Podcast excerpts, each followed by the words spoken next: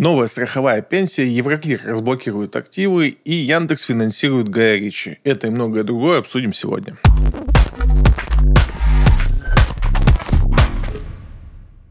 Госдума приняла закон о программе долгосрочных сбережений граждан. Программа долгосрочных сбережений граждан – тема, которая должна прийти на смену страховой пенсии, которая у нас была до 2014 года, потом ее заморозили, и каждый год эту заморозку продолжают. Не очень было понятно, что с этим будет, и вот вроде логическое завершение. С 2024 года, с 1 января 2024 года, если, конечно, Совет Федерации одобрит этот законопроект, но тут как бы вариантов, что он их не одобрит, нет, поэтому в целом пришло время поговорить о том, что же нас ждет в этой программе долгосрочного сбережения. Выглядит она, ну, так себе не очень. Мы в целом, пока ее формулировали, разговаривали об этом. Как и раньше, только один положительный момент, который я вижу, это программа софинансирования, когда на ваши вложенные деньги государство добавляет какую-то часть своих денег. Такое же было со страховой пенсией, и это хороший момент. Да, там как бы все это урезано, в зависимости от вашего дохода, там по-разному это софинансируется, не больше 36 тысяч в год, но как бы ладно. И первые три года софинансирования, то есть если вы в 24-м подключаете себе эту программу, то, соответственно, первые три года государство добавляет денег. Первые три года это 36 тысяч рублей. Собственно, вот и все интересное, что здесь есть, потому что все остальное, ну, такое. По возврату НДФЛ, так же, как и с ИИСами, можно вернуть НДФЛ на 400 тысяч рублей, которые вы туда инвестируете, но они не суммируются. Если вы возвращаете э, эти деньги с ИИС, то уже с пенсионных вот этих накоплений вы не можете это вернуть. Программа рассчитана на 15 лет, либо когда вам исполнится 60 лет, вы можете ими пользоваться. Хоть это и не называется пенсионным э, накоплением, но присутствует эта история, то есть о чем речь? Если вы э, вдруг уйдете из жизни раньше, чем э, закончите тратить эти деньги, то эти деньги останутся государством, а не перейдут по наследству. Но единственное, они переходят по наследству, если вы не начали тратить эти деньги, да, вот это время копили, тогда эти деньги могут быть унаследованы. Если вы начали уже эти деньги тратить, то, соответственно, как только вы уйдете из жизни, эти деньги уйдут в счет государства. Что-то среднее между пенсией, накоплениями и вот этого всего. Но Самое страшное, это, конечно, уровень доходности всей этой истории, потому что это все реализовано через э, негосударственные пенсионные фонды, а они показывают доходность, ну, просто ужасно. Не очень понятно, зачем вам эти пользоваться, потому что, ну, если мы сейчас возьмем, посчитаем историческую доходность пенсионных фондов негосударственных, то мы увидим, что доходность она будет ниже, чем банковский вклад, который вы бы могли сами самостоятельно управлять им. При этом у вас нет никаких ограничений, которые здесь есть. Вы можете полностью управлять самостоятельно своими деньгами, получать больше доход и иметь плюс-минус такую же страховку, да, потому что эти пенсионные накопления застрахованы. Какие преимущества вам дает этот продукт, не очень понятно. Эксперты, которые там уже ознакомились с ним, высказали свое мнение, они тоже как бы не до конца понимают, зачем это нужно, кому это будет интересно, потому что вы э, формируете капитал этого фонда исключительно самостоятельно, исключая вот этот момент, где государство софинансирует э, с вами. Но опять же, это три года, что не так много в целом. То есть это не пенсионные накопления в прямом понимании, то есть ваш ваш работодатель туда ничего не отчисляет, это исключительно ваша как бы задача. И, соответственно, вы зачем-то должны потенциально уменьшить свою доходность и э, выбрать более сложный инструмент для вас, нежели там банковский вклад и не заниматься этим же самым. Интерес представляет только вот эти вот первые три года софинансирования, когда государство добавляет те же 36 тысяч в год, тогда это хоть как-то может быть интересно на, опять же, на небольшую сумму, то есть 36 тысяч в год как бы не самая большая сумма, которая может быть, но в целом это хоть что-то в этом есть интересно. Плюс у нас есть, в принципе, долгая история с тем, как государство обходится с подобными программами. У нас есть история того, как у нас Сбербанк принадлежал СССР, потом стал частным банком, и вот этот переход, вроде как Сбербанк говорит, что у них история там с 1926 года, а с другой стороны, они вроде как не отвечают за эти вклады, которые были сделаны в этот период. Очень такой интересный подход. И, соответственно, граждане потеряли большую часть своих вкладов. Потом э, страховая пенсия, которая тоже у нас там была представлена, лихо начала работать, потом все было заморожено, и вот уже почти 10 лет мы к этим деньгам не имеем ни доступа и не понимаем, что с ними происходит. У нас э, с долгосрочными инвестициями инвестициями, которые вот государство устраивает, какие-то большие вопросы. И на прямые вопросы людям, которые ответственны за разработку э, этой программы, им, собственно, задают вопрос, а зачем тогда вот это все? И они заявляют, что вот ИИС там тоже, э, когда его презентовали, он не был особо интересен, а вот сейчас, посмотрите, все с удовольствием пользуются. Тут как бы и да, и нет. Ну, во-первых, на ИИСе вы не, как бы не уменьшаете потенциальную доходность. Программа долгосрочных сбережений, она априори не дает вам управлять своими деньгами, значит, как бы вы не знаете, какую доходность вы получите, и даже не можете на это рассчитывать. ИИС в этом плане сильно лучше, потому что вы можете взять государственные бумаги, которые дают плюс 2% к инфляции, и вот через эту форму сделать себе намного более интересней э, пенсионный план. Люди, которые там в этом разобрались, потому что для многих по-прежнему там это все остается загадкой, и многие до сих пор не понимают, в чем прелесть ИИС, зачем он нужен и так далее. Но в целом, как бы те, кто разбирается и разобрался, а для них нет выбора между там сейчас новой программой долгосрочных сбережений и того же ИИСа, неважно какого типа. И тот, и тот ИИС, они интересны. С того, что у нас есть отсутствие налога при долгосрочном владении, то есть если вы покупаете бумаги надолго, особенно если это разговор про пенсию, те же э, какие-то длинные УФЗ десятилетние, то вы освобождены от всех видов налогов по ИИСу, что, безусловно, плюс эта же программа не может дать себе таких преимуществ.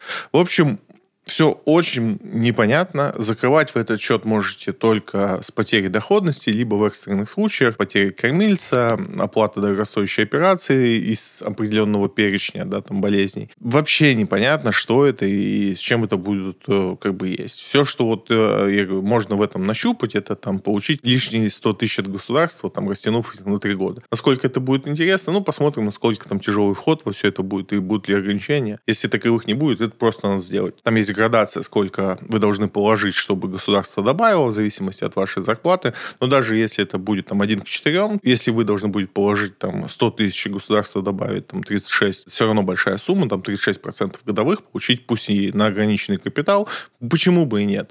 Во всех остальных случаях пока вот в том представлении, как он есть, ну, типа прям вот совсем непонятно, зачем это все нужно.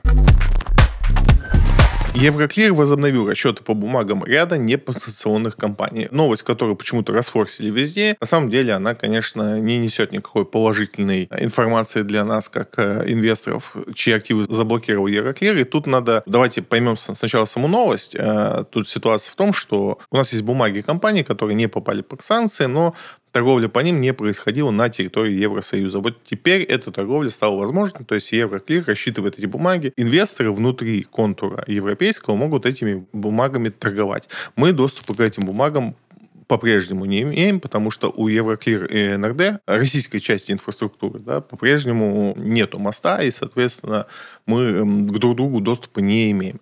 И, собственно, новость о том, что до этого момента как бы эти бумаги не торговались внутри контура европейского, теперь они торговаться будут, что дает там нерезидентам какую-то вот э, возможность с этим поиграться. То есть э, нерезиденты теперь могут друг другу продавать эти бумаги, так же, как у нас есть внебиржевой контур, да, по которому мы можем э, вне биржи покупать какие-то активы которые сейчас заблокированы и не торгуются в международном секторе. Мы вот можем торговать это между друг другом с определенной скидкой. То же самое произошло у них. В любом случае, всякое движение в Евроклире это всегда хорошо, то есть это все равно, значит, момент в том, что там люди хоть чем-то занимаются, они просто забили на происходящее. Конечно, вот такими маленькими шажочками мы когда-то дойдем до полной разблокировки, но эта новость не про это, и она нас особо никак не касается.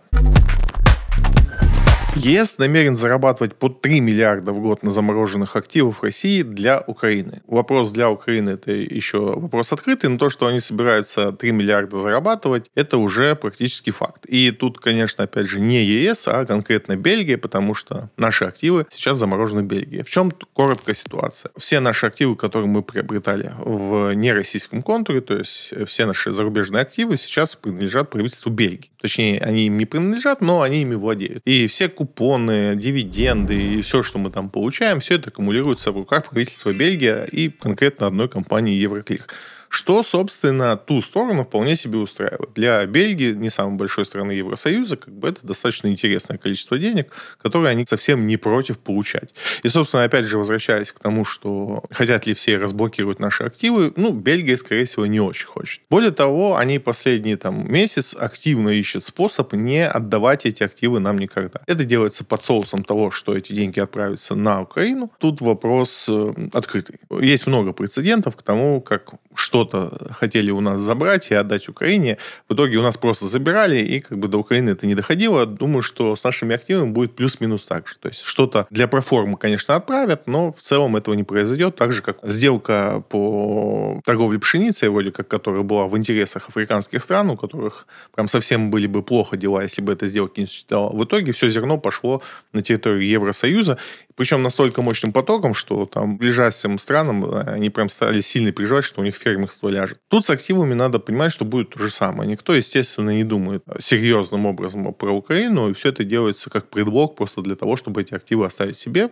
Почему бы нет? 3 миллиарда евро – отличная сумма, ради которой можно подраться. И опять же, надо понимать совокупность ситуации, которая сейчас в Европе развивается. Там, ой, как все не очень хорошо. Цены на энергоресурсы просто катастрофические. Бизнес практически не имеет возможности вышивать без субсидий. То есть сегодня весь бизнес, который так или иначе связан с большим затратом энергетики, он субсидируется. Пока эти деньги есть на субсидии, и они есть не у всех стран, к тому же, все это как-то работает. Но в целом бизнес бежит. Среднее предпринимательство, или такой средний класс, который всегда гордилась Европа, он находится в очень тяжелом состоянии. И плюс надо понимать, что такая блокировка приведет, естественно, к тому, что все в мире э, очень э, начнут переживать за фундаментальную ценность Евросоюза, о том, что частная собственность, она неприкосновенная, и вот это все. И, собственно, Германия очень сильно переживает именно поэтому, что если это произойдет, то доверия к странам Евросоюза больше не будет, и, соответственно, получить какие-то даже инфраструктурные проекты, которые завязаны деньгами на территории Евросоюза, будет нереально. Что уж говорить про инвестиции инвестиции в эти страны. Поэтому, с одной стороны, э, ситуация выглядит так, что очень хочется забрать наши деньги и долго жить на них счастливо, и Бельгия будет максимум усилий к этому прилагать.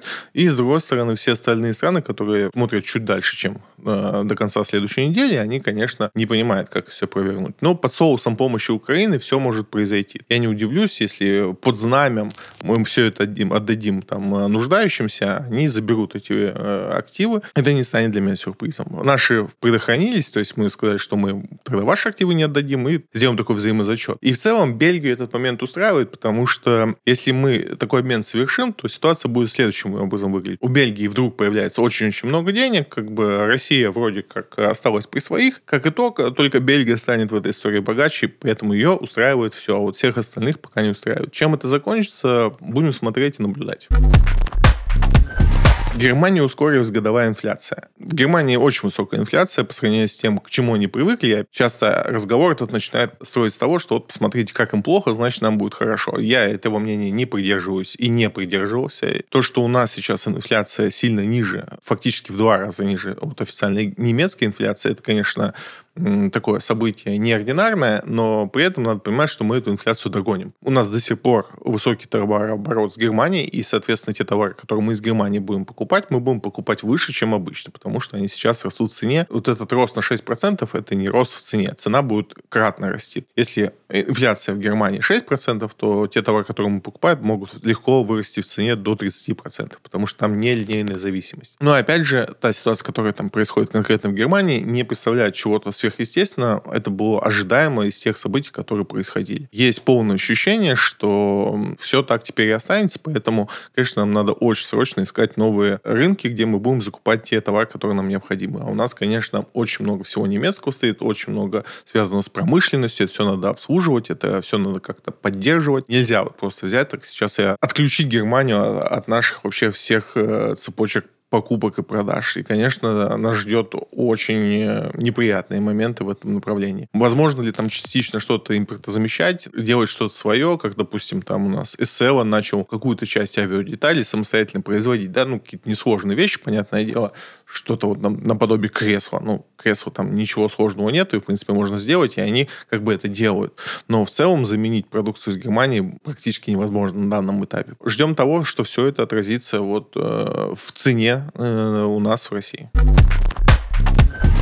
США могут ограничить экспорт в Китай чипов NVIDIA и AMD. Речь о том, что Байден, скорее всего, подпишет э, новый приказ, который будет запрещать экспорт э, в Китай чипов, связанных с искусственным интеллектом. Не то чтобы отдельный вид чипов, скорее там линейка чипов, которая запрещена. А также архитектура, которая позволяет делать самостоятельно таких чипов, тоже будет запрещена к использованию. Но и тут, естественно, цены э, NVIDIA и AMD провалились на этой новости, потому что, по сути, искусственный интеллект — это новый драйвер для роста этих компаний, компании и новый драйвер вообще в производстве чипов. И, по сути, хайп вокруг ИИ спровоцировал вообще рост общих индексов, э, в том числе S&P 500. Поэтому, конечно, такое заявление это очень неприятно. С другой стороны, ситуация такая, что Китай в целом уже на 15% сам производит чипы, которые ему необходимы. И вся динамика этого направления показывает то, что к 30 году они полностью перейдут на собственные чипы, собственные разработки. Поэтому вот эти ограничения, они не до конца понятны для чего. То есть стимулировать Китай только усилить это движение, разрабатывать свои чипы, кому это выгодно, не очень понятно. По сути, нету какой-то объективной реальности, почему это происходит. А те заявления, которые политики делают и а, объясняют свое поведение, они нелогичны, эм, контрпродуктивны, потому что чем больше вы ограничиваете Китай в том, что он умеет делать, тем быстрее он в этом развивается, и тут, конечно, вы, просто помогаете Китаю быстрее выйти на этот рынок, подвинуть NVIDIA, AMD с их традиционных рисков. Зачем это делается, не до конца понятно. Но так или иначе, вот э, в такую игру сейчас Америка вступает, чем она закончится, непонятно, но для акций NVIDIA и AMD уже как бы ситуация неприятная. Сейчас самый хайп идет на чипы, связанные с искусственным интеллектом, и это обрезается в направлении Китая. Акции Virgin Galactic упали на 14% после первого коммерческого полета. Virgin Galactic одна из, наверное, таких самых, ну не то что любимых акций, но таких акций на слуху. Все мы ее любим, но любим обсуждать. Э, традиционные инвесторы, конечно, стараются обходить стороной эту бумагу, потому что она безумно волатильна и не всегда подвергается на какой-то логике в ее оценке. Но у бумаги сложная судьба. Ей предвещали и банкротство, размывали, делали доп. эмиссию, вот э, все эти коммерческие полеты переносили, и, конечно, судьба у нее очень тяжелая. Сейчас она торгуется на уровне 4 долларов. Я э, последние акции Virgin Galactic продавал по 32 доллара. Вот такая у нее судьба. Так вот, э, собственно, ничего нового не произошло. Разгоняли бумагу в преддверии полета. То есть э, логика инвестора, она очень простая, что если полет удастся, то коммерческий успех и вот это все. Бумагу к полету разгоняли. На момент случившегося полета бумагу, соответственно, начали продавать, и она э, достаточно серьезно скорректировалась. Э, тут надо понимать, что у компании Virgin Galactic хоть и получается сейчас, по сути, сути, летать в космос и делать то, что она заявила, но у них сегодня нет финансовой возможности запустить это на коммерческий поток, потому что для этого нужна инфраструктура, очень дорогостоящая. Нельзя подобные э, шаттлы запускать с любого аэродрома, он должен быть специально подготовлен. Чтобы устроить там полет из Нью-Йорка в Токио, вам нужно в Токио отдельный аэропорт построить, что сегодня практически нереально сделать, особенно учитывая то, что у Virgin нету денег, а Ричард Брэнсон вряд ли будет делать какие-то дополнительные вложения во всю эту историю. Поэтому по-прежнему Virgin Galactic это интересно, весело и забавно, но инвестировать в эту компанию надо с большой осторожностью. Белиз неожиданно поделился данные с ФНС России. Что делать? Э, о чем речь? Белиз, излюбленная страна для того, чтобы прятать там свои счета, вдруг поделилась э, информацией с нашей Федеральной налоговой службой. И те, кто думал, что о их э, счетах наш налоговый не узнает, э, слегка удивились. Тут э, ситуация понятная. То есть люди, которые надеялись, что Белиз не поделится информацией с нашей налоговой, они немножко, конечно, странные, потому что у нас есть все подписанные документы о том, что мы делимся такой информацией. И стран, с которой налоговая получает данные, их с каждым днем прибавляется. Поэтому по-прежнему не стоит надеяться на то, что если у вас есть даже офшорные счета где-то, об этом наш налоговый не узнает. Но самый неприятный сюрприз, конечно, будет для инвесторов, которые инвестируют э, в офшорные брокеры, и не дай бог, этот брокер был в Белизе, вот сейчас у них может очень неприятная ситуация сложиться, потому что при обмене информацией налоговая видит только поступление денег на счет и может даже видеть оборот, и весь этот оборот может засчитать вам как прибыль и взять с этого налог. Что, естественно, ну, может вообще э, не биться с тем, что у вас действительно по факту происходит, но вы можете получить огромные просто требования по уплате налога, даже несопоставимо с тем, что у вас там действительно есть. И в этом плане не все смертельно, наше законодательство достаточно лояльно в этот моменте, и вы, в принципе, если пойдете в налоговую, сдадитесь, покланитесь, то в целом, э, возможно, достаточно легко даже получится этот налог не платить. Но вот если вы по-прежнему будете бездействовать, никак не сотрудничать с налоговой, то, скорее всего, с вас с эти деньги все снимут. Если с вами это произошло, не паникуйте, история очень простая. То есть, как я говорил, что налоговая достаточно лояльно относится. Вам надо подать все нужные необходимые документы, оплатить все штрафы за несвоевременную подачу информации о открытии иностранного счета, соответственно, заплатить штраф за то, что вы не подавали отчетность по этому поводу, и дальше, вступив уже непосредственно в разговор с налоговой, после сдачи всех этих бумаг, они вам пересчитают и э, выставят нормальные требования по налогу, если оно у вас там возникает. Не думайте, что есть какая-то офшорная зона, куда наш налоговый не доберется. С каждым годом это будет все усиливаться, и не останется таких вот э, офшорных зон. Конечно, какие-то останутся, но вы вряд ли там откроете брокерский счет, ну и даже побоитесь там открывать брокерский счет. И опять же напоминаю всем тем, у кого есть иностранные счета, даже если эти счета находятся в Казахстане или Армении, это тоже за границей, и вы тоже обязаны отчитываться по движению средств по этим счетам. И даже если вы открыли казахстанскую карту, чтобы что-то там за границей оплачивать, вы обязаны это делать. Есть ряд исключений. Эти исключения связаны с странами, которые входят в таможенный союз. Если оборот по карте у вас был меньше 600 тысяч рублей за год, то вы можете не отчитываться о обороте. Об открытии вы обязаны отчитаться, то есть вы должны подать заявление такое в налоговую. А вот что касается оборота средств по вашей карте, если он меньше, э, чем 600 тысяч, и если эта страна входит в таможенный союз, можете не отчитываться. Но если оборот больше, либо страна не входит, вы обязаны каждый год отчитываться о движении средств. Иначе с вами может произойти то, что вот сейчас происходит с ребятами, у которых были счета открыты в Белизе, и вам просто насчитают весь оборот как э, ваш доход. Акции «Магнита» выросли на планах увеличения выкупа бумаг у иностранцев. Три подкаста назад говорили о том, что количество денег, которые «Магнит» показал в отчете, очень похоже на количество денег, которые надо, чтобы выкупить э, всю э, долю нерезидентов. После первого релиза, когда они сказали, что они готовы купить 10%, это был такой проброс на понятие интереса. То есть готовы ли нерезиденты продавать вообще с дисконтом в 50% э, свои бумаги. Как оказалось, они готовы, и «Магнит» увеличивает эту сумму, и то количество бумаг, которые они в итоге предложат выкупить, э, может быть и 100%. А вот что дальше будет делать с этим магнит, до сих пор непонятно. Они могут даже уйти с рынка. Небольшая проблема, потому что у них для этого будет достаточно акций, чтобы такое решение продавить. Еще тогда мы как бы об этом говорили, что есть определенные риски. С другой стороны, мы понимаем, что магнит сейчас делает байбек по очень супер выгодным ценам, которые, естественно, идут на руку инвесторам. И тут те, кто находится в акциях магнита, в целом, наверное, тоже не нужно совершать какие-то супер э, действия, стоит подождать и посмотреть, чем это все закончится.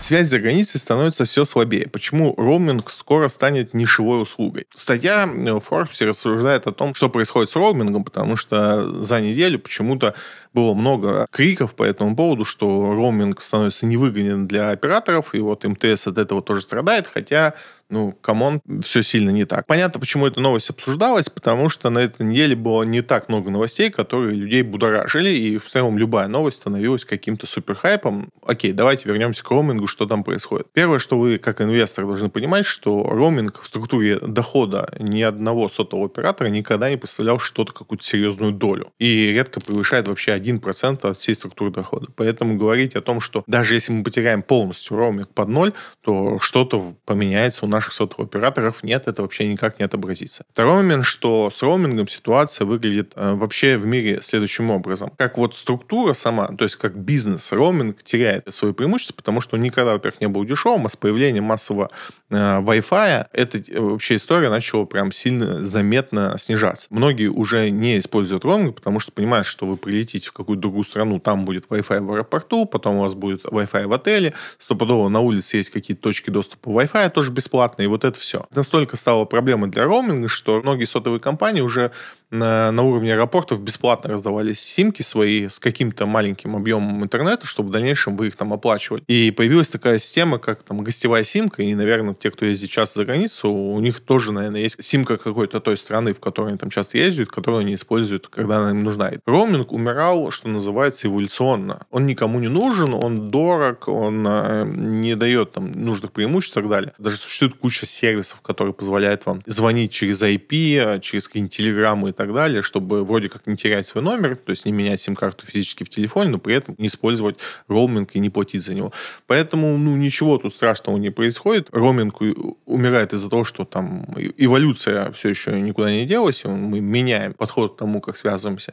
И тоже в статье Forbes говорится о том, что там российским операторам стало сложнее оплачивать услуги роуминга. Ну, окей, да, стало сложнее. Это ничего не меняет. То есть, как бы ситуация не меняется. То, о чем мы там говорили минут назад, оно происходит ровно так. И даже если бы сегодня там а, было бы просто оплачивать услуги роуминга, как это было вчера, э, ничего бы не поменялось. Роуминг как вид э, услуги умирает, и это не только там российская какая-то история.